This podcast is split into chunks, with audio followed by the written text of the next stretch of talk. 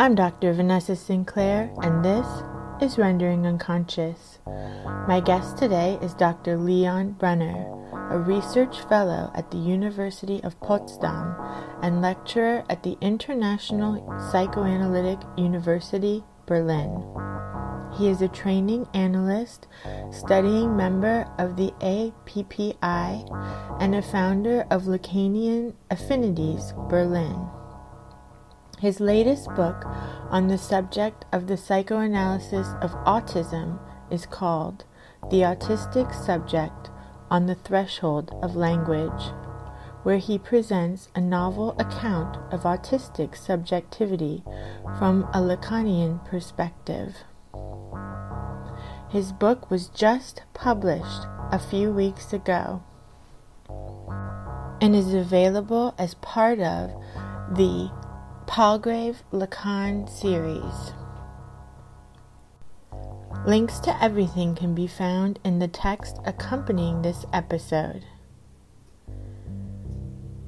Please note if you're listening to this episode on the Rendering Unconscious podcast stream, there is a video of this conversation available at YouTube.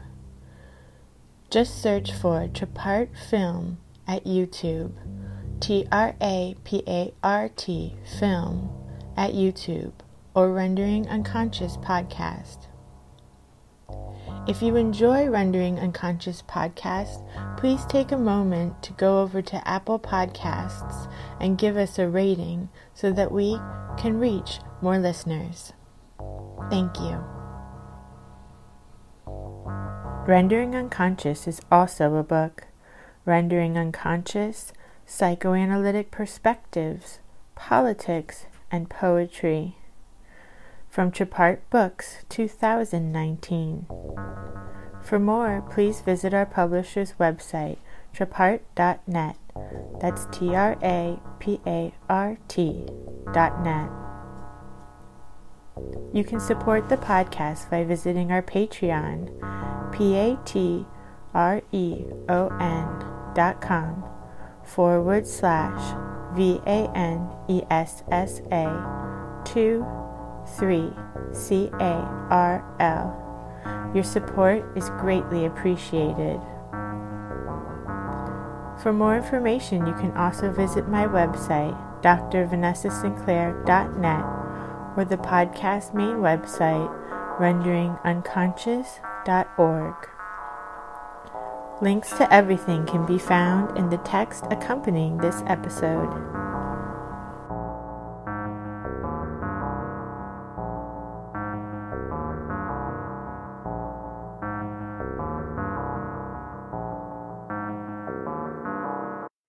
So uh, maybe um, I'll start with at the beginning. Uh, a lot of people ask me, uh, why did I um, even start uh, working on the subject of autism, which is a, a subject that's uh, very close to my heart today. And it's a funny story um, because I started being interested in autism after listening to a podcast. So here we are.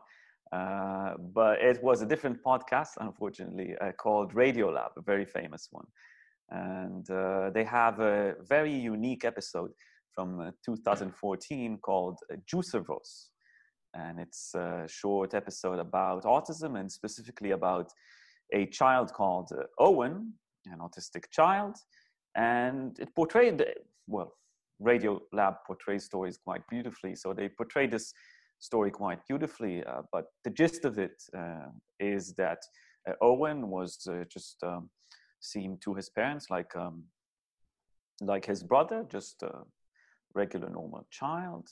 And uh, at the age of two he started um, let's say um, retreating into his own world up to a point where he was not speaking. And uh, it was uh, quite hard for the family uh, which kept the spirits up. And they say that Owen had like a very special interest uh, as a young child, and that was uh, Disney movies, and he was very into that and watching a lot of Disney movies. Also, sometimes uh, repeating the words he hears there.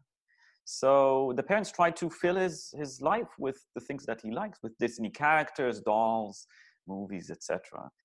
And the amazing point in the story and what sort of got me thinking, oh, this is uh, an interesting phenomenon to investigate, is that at a certain age, uh, after Owen does not speak with his parents, does not communicate with them in any way, uh, his father comes to his bed and he takes one doll uh, of the parrot from uh, Aladdin, right?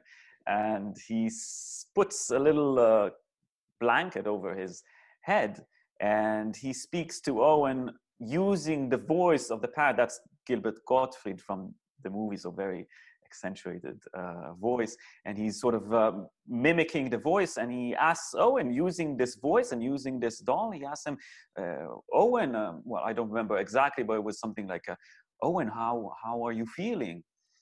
And he answers. And well, the father is quite shocked and he continues uh, discussing or asking another question, and Owen answers. And that was completely shocking to the family. Uh, but for them, or how they describe it, uh, as an opening to his world, which eventually enabled them to, uh, to build their relationship. Uh, today, Owen is, is uh, lingual, speaks, um, has acquaintances, friends, and, and a, a vocation. Uh, but it started there in that moment, like that moment of communication. And that was obviously a very uh, moving story. And I went to, uh, well, you always go to Google Scholar, right, to find the, the paper. So I went and tried to see if this phenomenon can be explained. And I've mainly hit uh, like many uh, explanatory frameworks that weren't very, weren't going very deep that's how I felt, at least. Yeah, and especially couldn't give uh, a convincing explanation for this specific phenomenon that sometimes is called um, uh, selective mutism. Uh, so, um, being rooted in uh, Lacanian uh, psychoanalysis, I was, oh, of course, Lacan has something to say about autism. There's no, he has something to say about everything, right? Uh, so I went and looked around, and actually, he didn't have a lot to say about it. And he only addressed autism explicitly, um, I would say, like a few times. Um, two, two very explicit times in, in 1975 in two conferences, uh, one in the United States. And um, basically, Lacan was saying that uh, autistic subjects are subjects of language. Right? So they still, still are uh, speaking beings. And that was my first thread. So it's like, okay, let's look at that from uh, that direction. And then I started doing the research and um, read some really interesting books uh, that unfortunately are only available in uh, French. Uh, but got really into the subject and eventually uh, started a five-year research which uh, culminated in the publication of my book just a few weeks ago and this is so important because typically at least in the us um, and i think a lot of countries autism is really treated treated really behaviorally and is seen as this kind of like neurological issue and psychoanalysts of course think about it very differently so i think it's really important that this book is coming out in English. Mm-hmm. Yes, yes, absolutely. I think this is this uh, has something to do uh, with the uh, let's say the normative aspect of my work, uh, which was not only descriptive in a sense of providing uh, a, a, let's say a viable, interesting framework uh, through which scientific and clinical understanding of autism can be furthered or enlarged, but also this normative aspect, which again, you've raised the point, the behavioral therapy, right? Uh, what's what's extremely interesting about uh, about uh, well autism today, I think, is that there's so much uh, research done on the subject, and some of it is groundbreaking. Uh, of course, outside the field of psychoanalysis, there's extremely important research done on the subject, but there's a a huge disparity between the, the way that scientists uh, address autism and the way that autistic uh, people themselves uh, address autism. it's it's just it's completely different and you would say that it might be a, a matter of, of discourse or in the sense of using the specific words it, it might be a, a problem of, of uh, you know lack of access to scientific terminology but i think it's uh, it's uh, paradigmatic right so scientists look at autism uh, as a sort of an object uh, to be investigated. And well mostly uh, this is a very prevalent uh, attitude. At a certain point scientists aim to cure autism to uh, enable people to rid themselves of their autism. Whereas autistic people uh, autistic advocates and you know there's this huge movement called the neurodiversity movement has been formed by autistic people and is is well uh, has many uh, autistic subjects uh, participating in it today. And the idea that this movement progresses and a lot of autistic people progress in their books, uh, which I might recommend on some, and we can write some in the in the info, uh, is that autism is part of who they are. It's a, it's a, a pervasive phenomenon that colors every different aspect of one's existence and in this sense, by wanting to cure someone of their autism, in a way, it is wanting to cure someone of themselves, right? Losing something which is essential, singular to their subjectivity.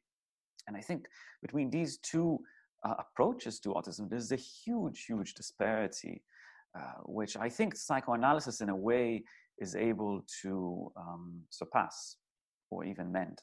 You know? Mm-hmm. We'll say more about that. yeah, so so much to say. Um, yeah. Um, okay. So how do I how do I uh, approach how do I approach autism in in the book? Um, well, I approach it as a uh, mode of being. Yeah, this is the basic uh, assumption. It's a it's a way, a practice of existence. It's one way to to exist in the world, right?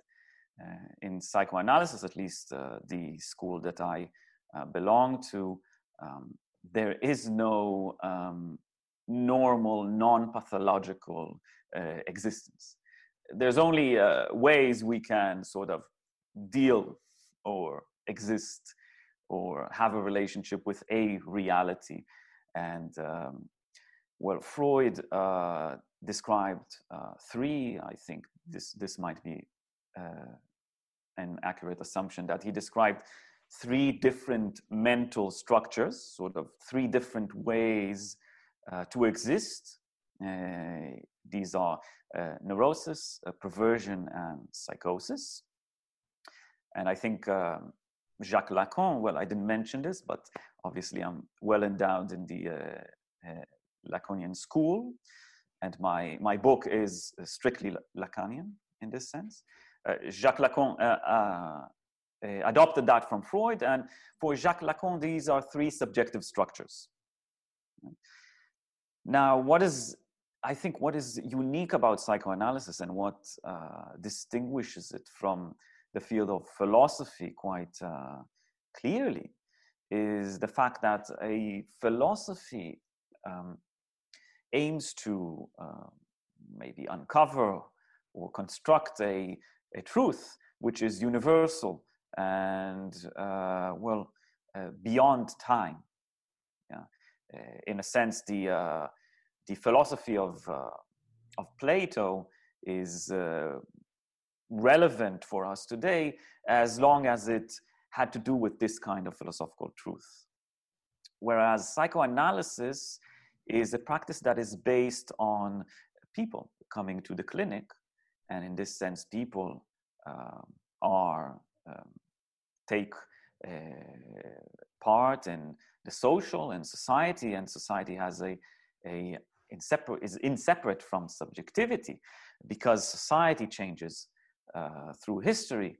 We only see, we also see that subjectivity changes. Right?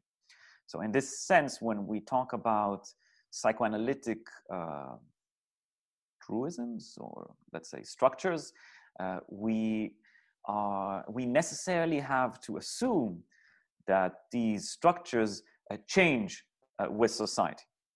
So while, while in the time of Freud, that was more than 100 years ago, we might assume that the uh, sum of humanity available to Freud, at least, uh, could be, um, let's say, uh, assessed in terms of these three subjective structures.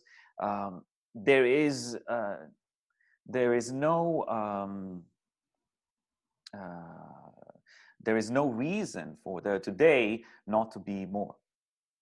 And let's say this is my basic assumption uh, and what I strive to sort of demonstrate in, in my book. Uh, uh, the fact that autism, in fact, uh, should be viewed as a fourth singular subjective structure uh, in line with the uh, common three common subjective structures that Freud and Lacan talk about. Um, now, this is uh, this is um, crucial also from within the field of psychoanalysis, because since its uh, let's say uh, birth, if, if one can say that, uh, autism was considered to be a form of psychosis. Right. So, uh, from its very early um, case studies that we see uh, in psychoanalytic literature, we see that these cases that today in hindsight we uh, describe as cases of autism uh, at the time of their uh, deliberation i mean the turn of the 20, of the 19th uh, century the uh, beginning of the 20th century uh, they were described as cases of childhood psychosis right?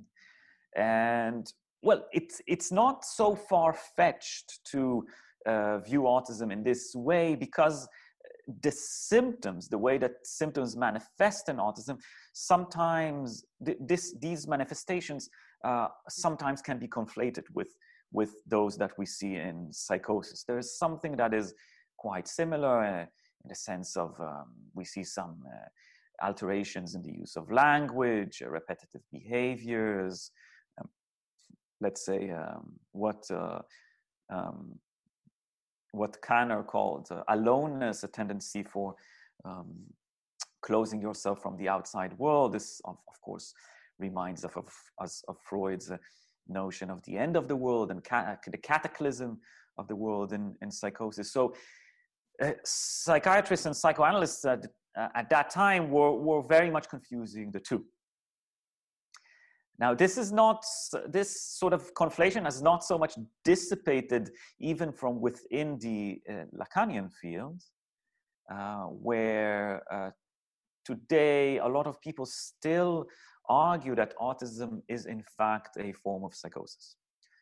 Uh, sort of saying that, uh, uh, well, what Lacan argues is the structural cause of psychosis, the foreclosure of the name of the father, is still very valid for autism. And in this sense, I've heard some uh, interesting theories, which uh, respectfully disagree with, but uh, interesting theories which uh, uh, situate autism on these different poles of psychosis, if you can call them paranoia, schizophrenia, melancholia, and, and autism in this sense.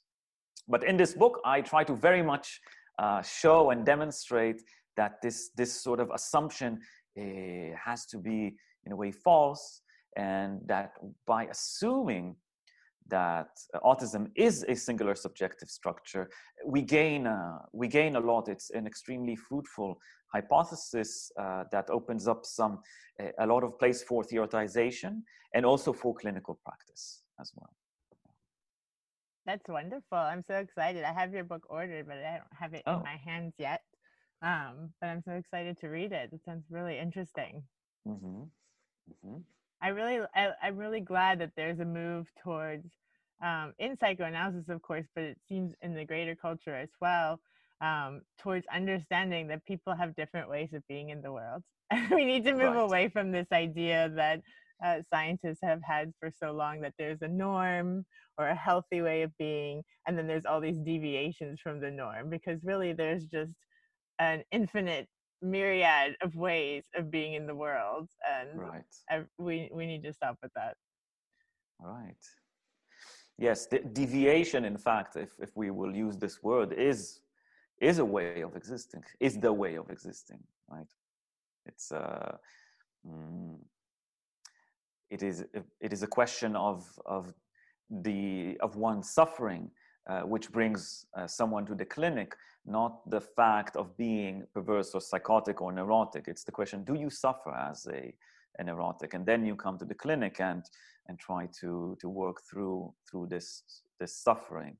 And the idea is not to cure one of his or her neurosis or psychosis or perversion or autism, but to find a way to exist and to be, um, well, in best of cases, enthusiastic about about life in this way. Mm. Mm.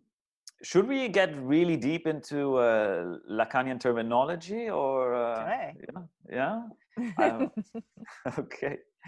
Uh, well, again, the, the book is um, quite um, specialized in the middle. It has uh, two chapters that really meticulously go through some uh, suggestions that I give for viewing uh, uh, autism in through Lacanian terms. Whereas the seventh chapter of the book, I think, is the one that is most um, let's say open uh, for people that are even are not so much interested in in Lacan.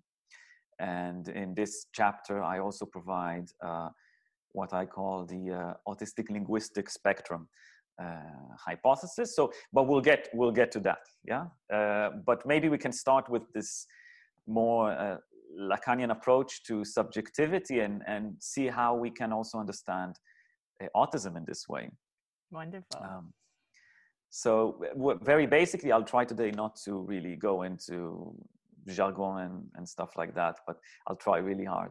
Uh, but uh, eh, let's say, according to Lacan, very uh, basically, uh, one's existence is is based or rooted in a certain, uh, let's say, um, intersection or interrelationship between the body and language right? Between a certain, a, a living, a vivacity, uh, what in French is called uh, vivant, and, uh, and language, right? So on the one hand, it is uh, a structural theory because we're talking about language, linguistic structures, linguistic mechanisms. Uh, Lacan talks about metonymy, metaphor. Um, uh, later on, we uh, discuss um, mechanisms such as repression and foreclosure as linguistic mechanisms. So we have that aspect. Uh, but on the other hand, there's always an aspect which uh, exceeds the, the form, uh, the structural form. And in this sense, a lot of people call Lacan a post-structuralist. But, but in, in saying so, what, what we argue is that we always have to remember there is the question of the body, there is the question of the drive, of libido, right, or jouissance, right, in, in Lacan. So basically speaking, um, and this is something that a lot of people uh, repeat because it's a nice uh, metaphor. Uh, we have a baby coming to the world, and the human baby is not very uh, sophisticated uh, I always tell this story that uh, I was once in a um, farmhouse in Canada, and uh, I was staying in this. Uh, it was a very strange experience. It was a farmhouse full of postdoctoral researchers that investigate dairy. but I stayed there just uh, just a couple of nights, and uh, one night at 4 a.m. they woke they woke me up and they said, "You have to come. one of the cows is giving birth." and we went in the middle of the night to see the cow giving birth. It was quite a magical moment, and I was I was quite surprised to see the uh, the calf, the little the, the, the, little cow baby in a way, just coming out and immediately start gets on his feet and starts to walk around you know walk around look around smell things and that was oh this this little cow is ready for the world in a way but human babies are not so much like that uh, in a way. Human babies are not ready for the world. Right? And the thing is that in the womb, and this is very hypothetical, uh, there's a certain relationship of, of, satisfaction between the child and the mother. Uh, let's say the child has these needs, instinctual needs, and they're somewhat answered. Of course, this is extremely hypothetical because also in the womb there's some some things that are not so comfortable for the baby as well. Uh, but what what uh, we say about this whole uh, story is that the baby comes out, and then the baby has needs, uh, but they're not satisfied. They're not answered immediately, and this is a problem. And at that point, uh, in order for the caretaker to know that, let's say, the baby is hungry, baby is sleepy, baby wants a hug, etc., the baby has to address the caretaker, sort of communicate in a way. And in order to do that, uh, the baby has to take on himself or herself, in this sense, assume uh, this language, this, this, let's say, this uh, locus from which his needs can be articulated and then answered, right? At a very early age, this is the baby's cry, and the baby cries, and the caretaker knows, oh, okay, baby's hungry. I can feed him. And this is a, a, great, uh, a great start, right, for subjectivity uh, in Lacan, right? Now, what we say about uh, autism, and here I owe a lot to um, a really a wonderful uh, professor and wonderful Lacanian writer uh, from France uh, called Jean-Claude Maléval, which also wrote the foreword to my book, was kind enough to to write the foreword. And he develops an extremely interesting theory about this moment in autism. So what, what Maléval argues, and I develop in the book, is that this moment where one has to take on himself language in order to uh, address a need to the other is an extremely traumatic one. It is a moment where something of the body has to be, in a way, uh, cut out and invested in a field which is outside of, of oneself, a linguistic field. So, whereas, again, I'll try to be a bit more um, metaphorical in order to, to express my point here is that um, where a need is, something that rises up of the whole of the body, uh, by expressing it in a uh, articulated form, we necessarily reduce or lose some aspect of its liveliness, something of the vivacity of this uh, whole complete vivacity is lost and articulated in, in a demarcated way. Right? Um, a good example uh, I sometimes give is uh, you know you ask somebody uh, it's it's a good example because love is always a good example. So you ask somebody uh, why do you love this person? And this and he says well uh, she's uh, extremely uh, smart. And then you say well you know there are smarter people in the world. So if that was the case you've probably love a smarter person. You just go and find a smarter person. There's something specific about this person. And say oh yes she's smart but also um, extremely um, gleeful etc etc we can go on and on but there's always a, a, thing that language is unable to articulate in this way. Uh, love in a way exceeds exceeds it, it, its capacity hopefully uh, at least uh, to my view. I know i have uh, lacanian colleagues that disagree.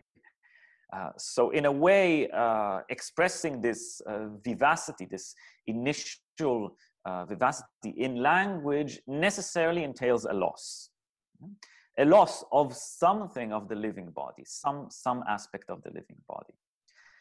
Now, in Lacan, uh, Lacan takes the Freudian notion of the drive, Trieb in, in German, not to be confused with instinct. Yeah?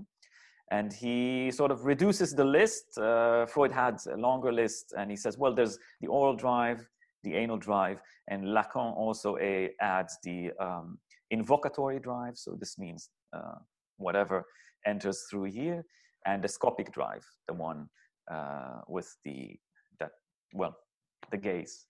And what Maléval argues is that what we see in autism is in fact a uh, let's say, a reaction to this uh, necessary loss on the level of the invocatory drive. So it's a question of the voice. And uh, Lacan writes a lot about the voice. Also, um, if someone is interested, uh, there's uh, some interesting articles and books on it by Mladen Dolar on the, the voice in, in Lacan. And the voice and the invocatory drive have a very crucial role in in uh, constituting a relationship between the subject and language right? So so it's it sort of has a, a very initiatory role in in this relationship. And what Maleval argues is that instead of let's say um, succumbing to to this uh, loss instead of uh, investing this liveliness this vivacity in uh, the other of language in terms of the voice. Uh, the autistic subject chooses to uh, refuse this. He there is a certain retention of the voice at that very initiatory level now, without uh, being libidinally invested uh, in language in this way, um, we see that autistic subjects have a, some, let's say, uh, different uh, challenges or hardships even uh, when they have to use language in order to construct uh, their reality. Right? So what, what we see is this initial retention of the voice, which is the structural cause, let's say, of autism. And then uh, what we can call the symptomatic manifestation, right? Or uh, however uh, the autistic universe or autistic reality uh, unravels for the subject.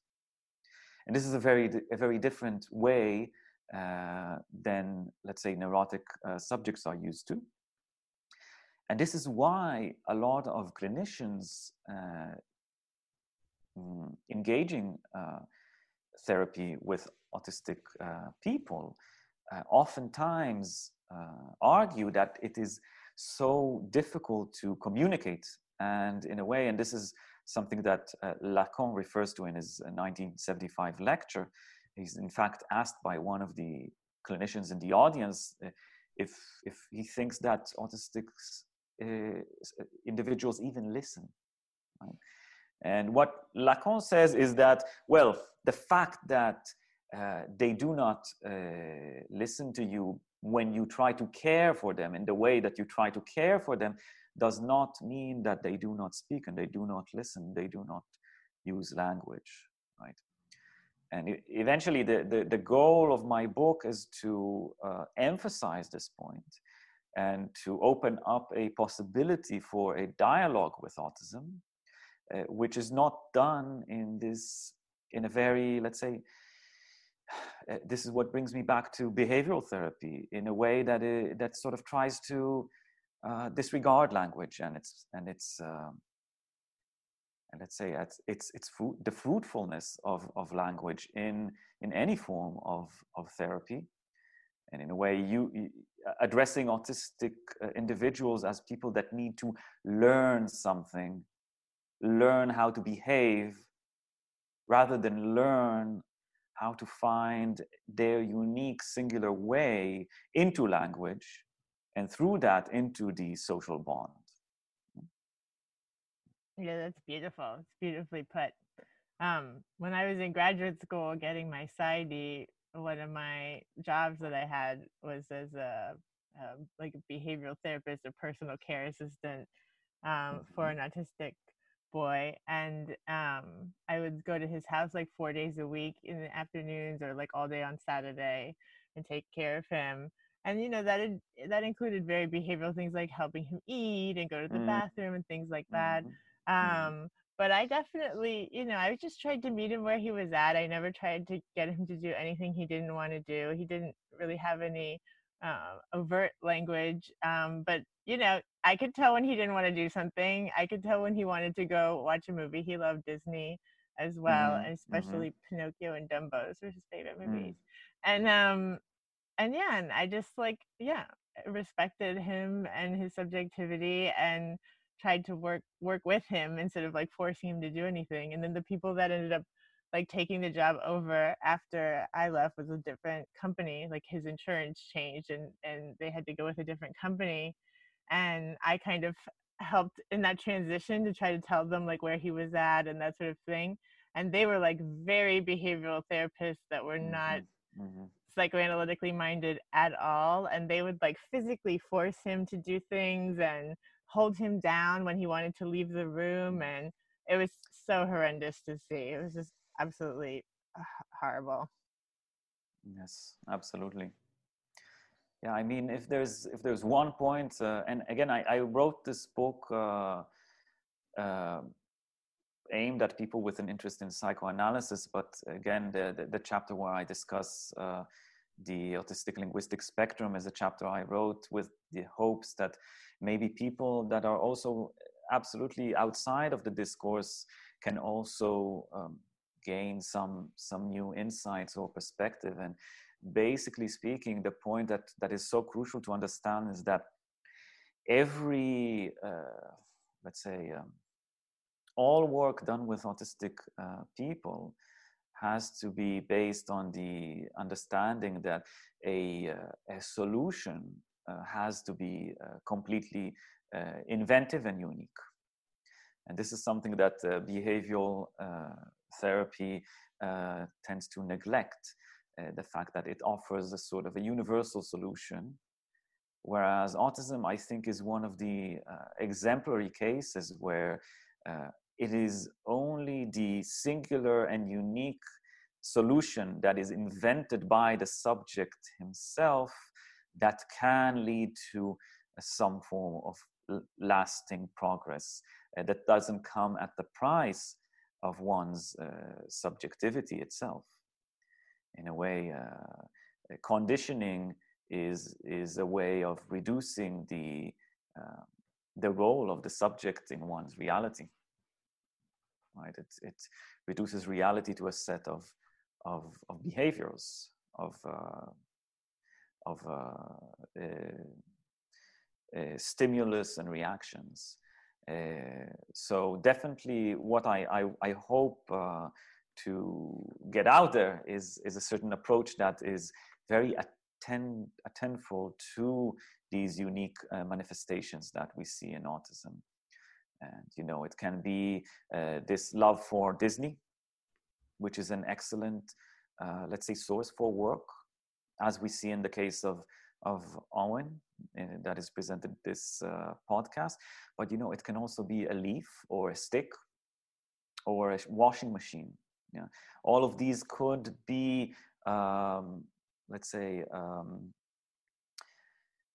points uh, of insertion into language right and, and this is the goal i think in in autism, in treating autism in general is assisting the subject to enter into a certain relationship with language that can be useful in first of all uh, let's say uh, mediating the uh, the world and these uh, what is sometimes experienced as unbearable intrusions of excitation of jouissance up to a point where someone can take on a certain interest and learn it and study it and become an expert in it and gain a unique kind of pleasure using this specific interest.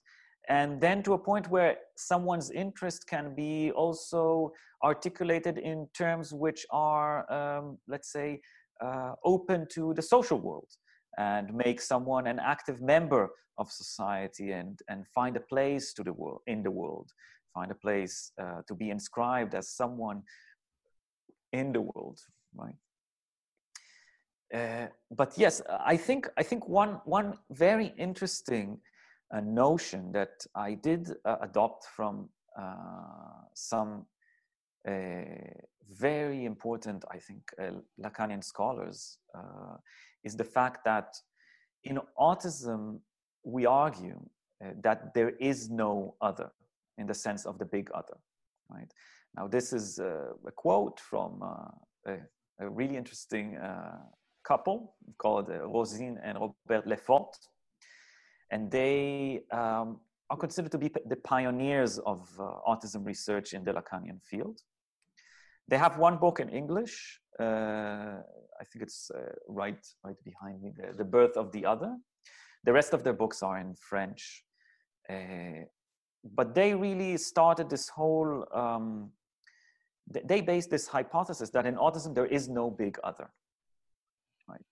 Now, this is something that maybe is important to, to clarify because in psychosis, uh, according to Lacan, uh, we also see that there is a foreclosure uh, in the symbolic. Lacan calls this the foreclosure of the signifier of the name of the father.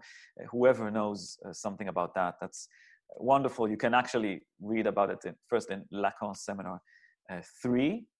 Uh, but w- what this means in a way is that language operates differently in psychosis, and uh, that this is due to a certain uh, erasure or total erasure on the level of, of, of the symbolic order or the big other, what Lacan calls the big other. Now, what is important about psychosis, and Lacan stresses that quite clearly, is that while there is a hole in the big other, in the place where the signifier of the name of the father was, uh, there is still an other for the psychotic. Right? So this is something that has to be uh, emphasized. Whereas in autism, uh, what we see, in a sense, is a complete uh, foreclosure of the field of the other itself. Now, what does this mean? And not in, in terms which are a bit more, let's, let's get a bit more linguistic or maybe scientific and a bit less metaphorical.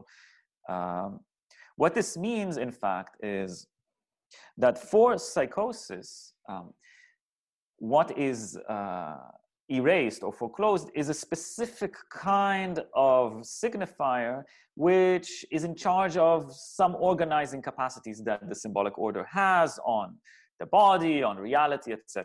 Okay.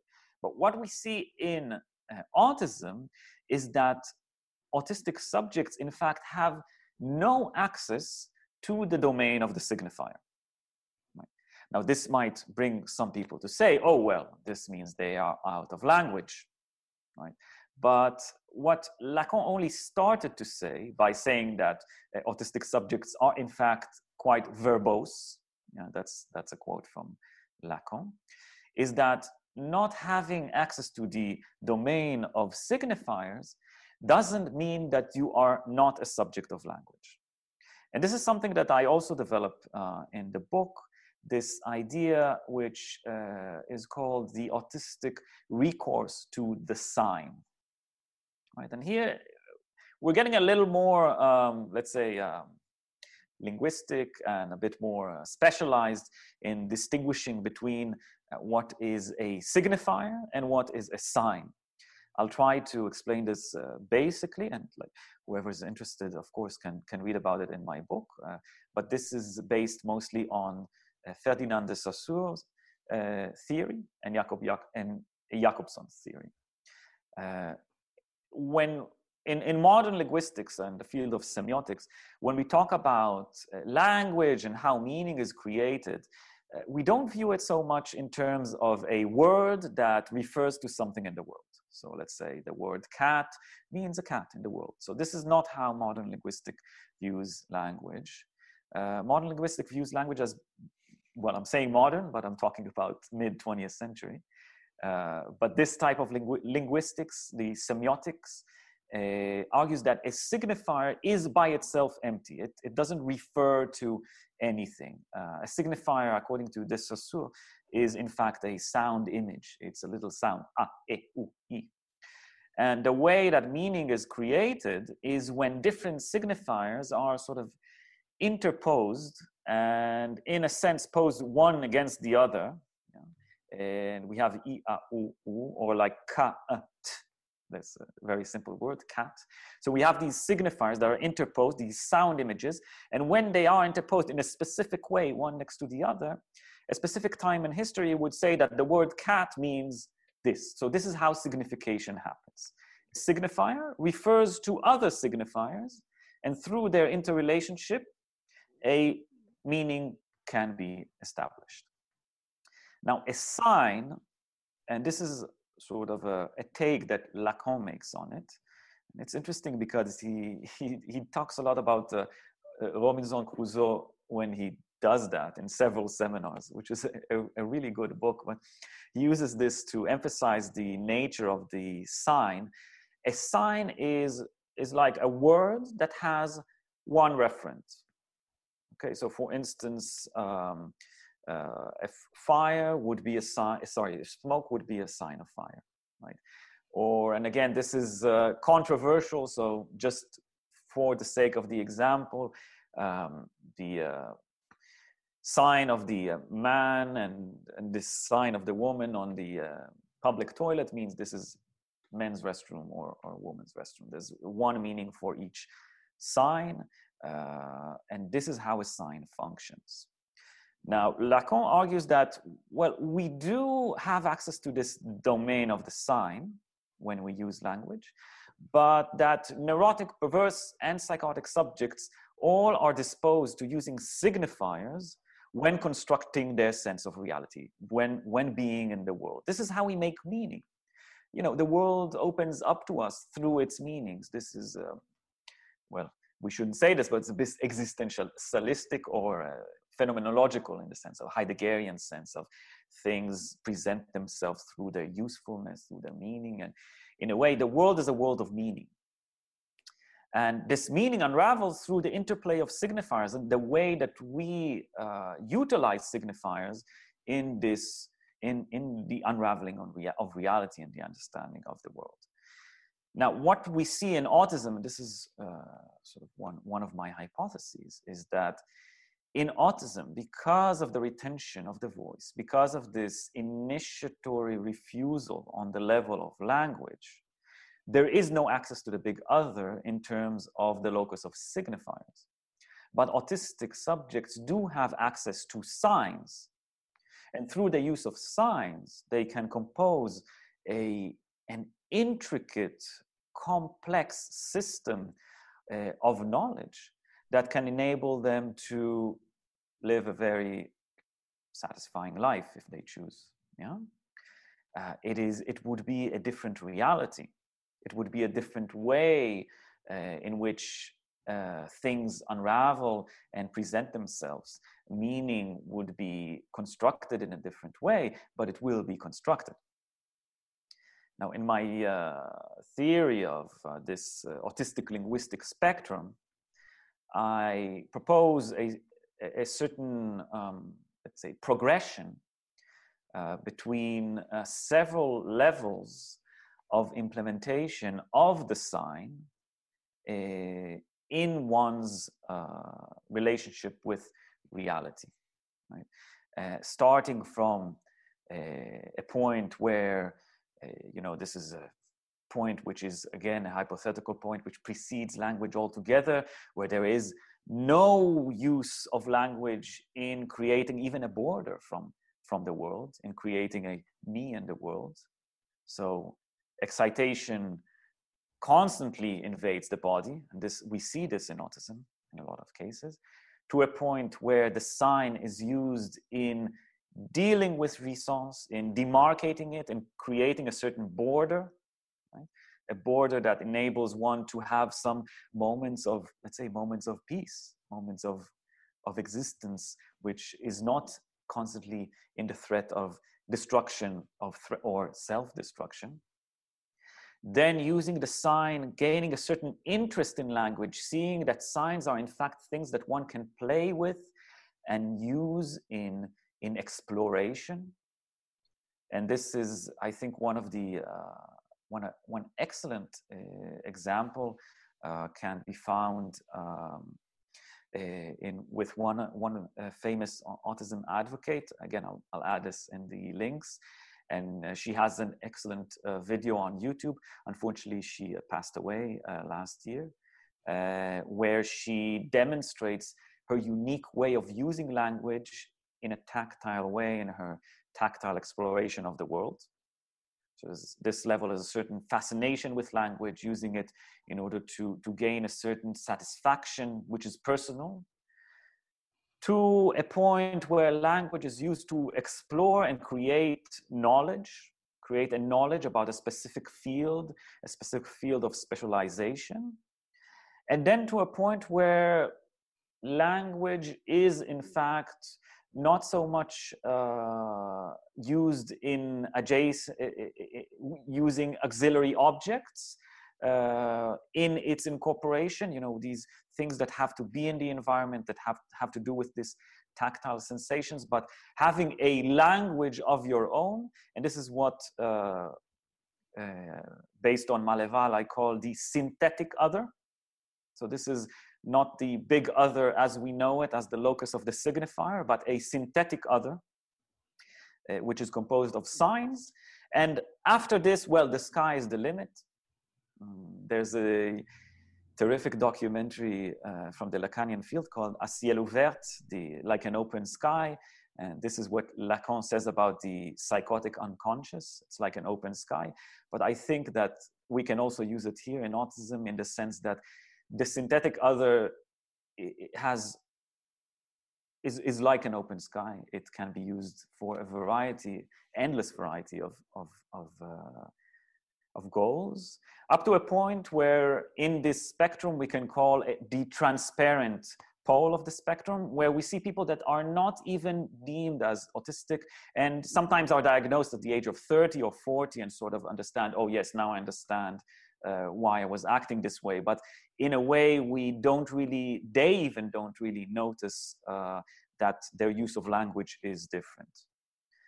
And what i suggest is that each point on this spectrum, and I provide four different points, dictates a different clinic.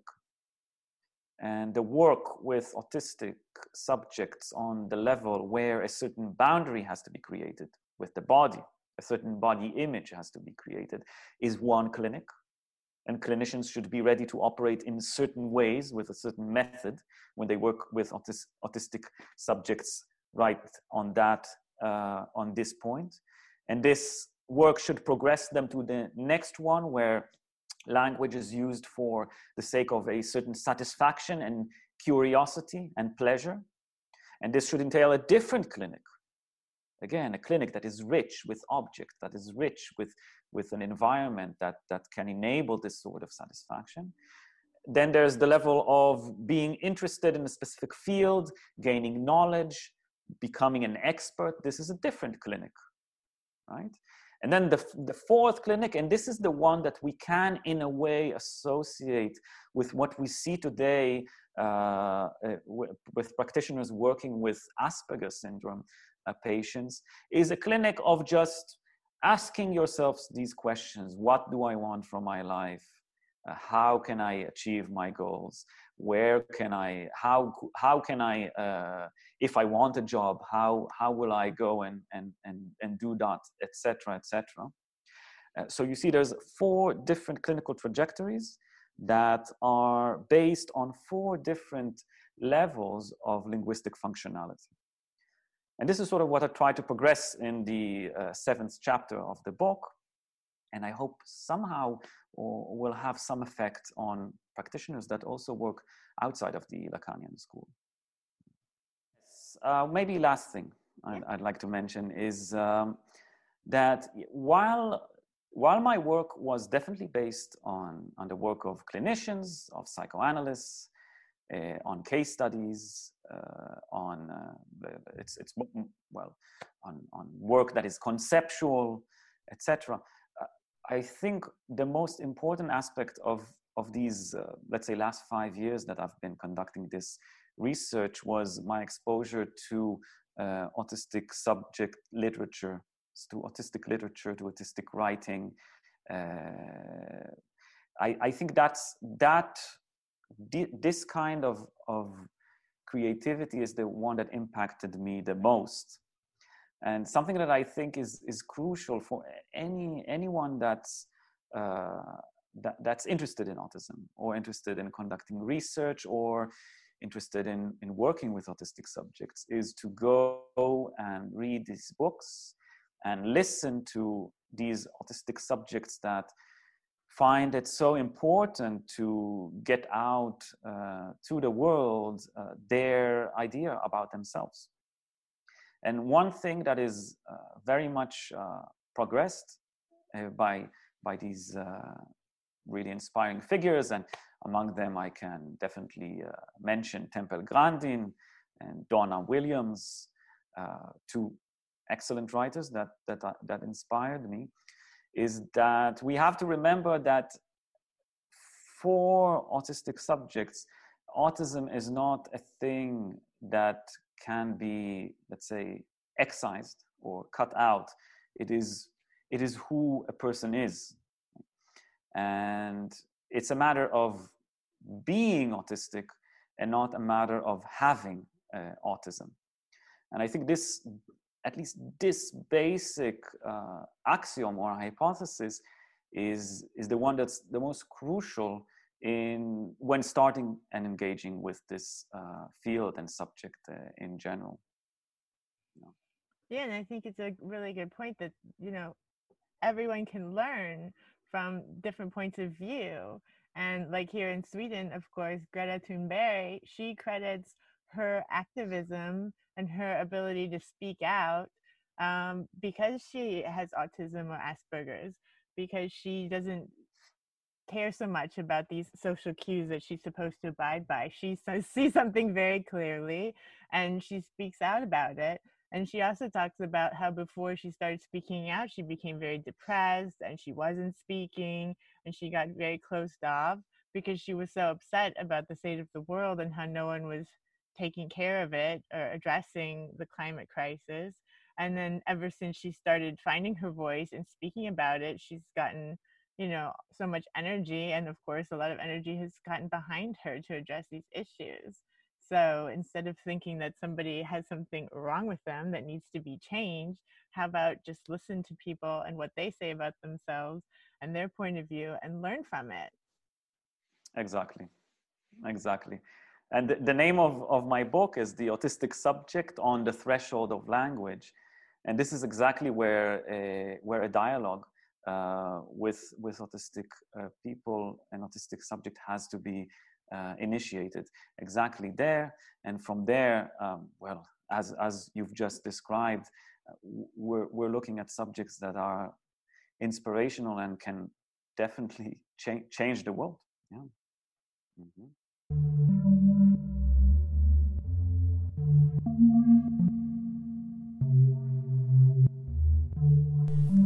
Thank you for listening to Rendering Unconscious.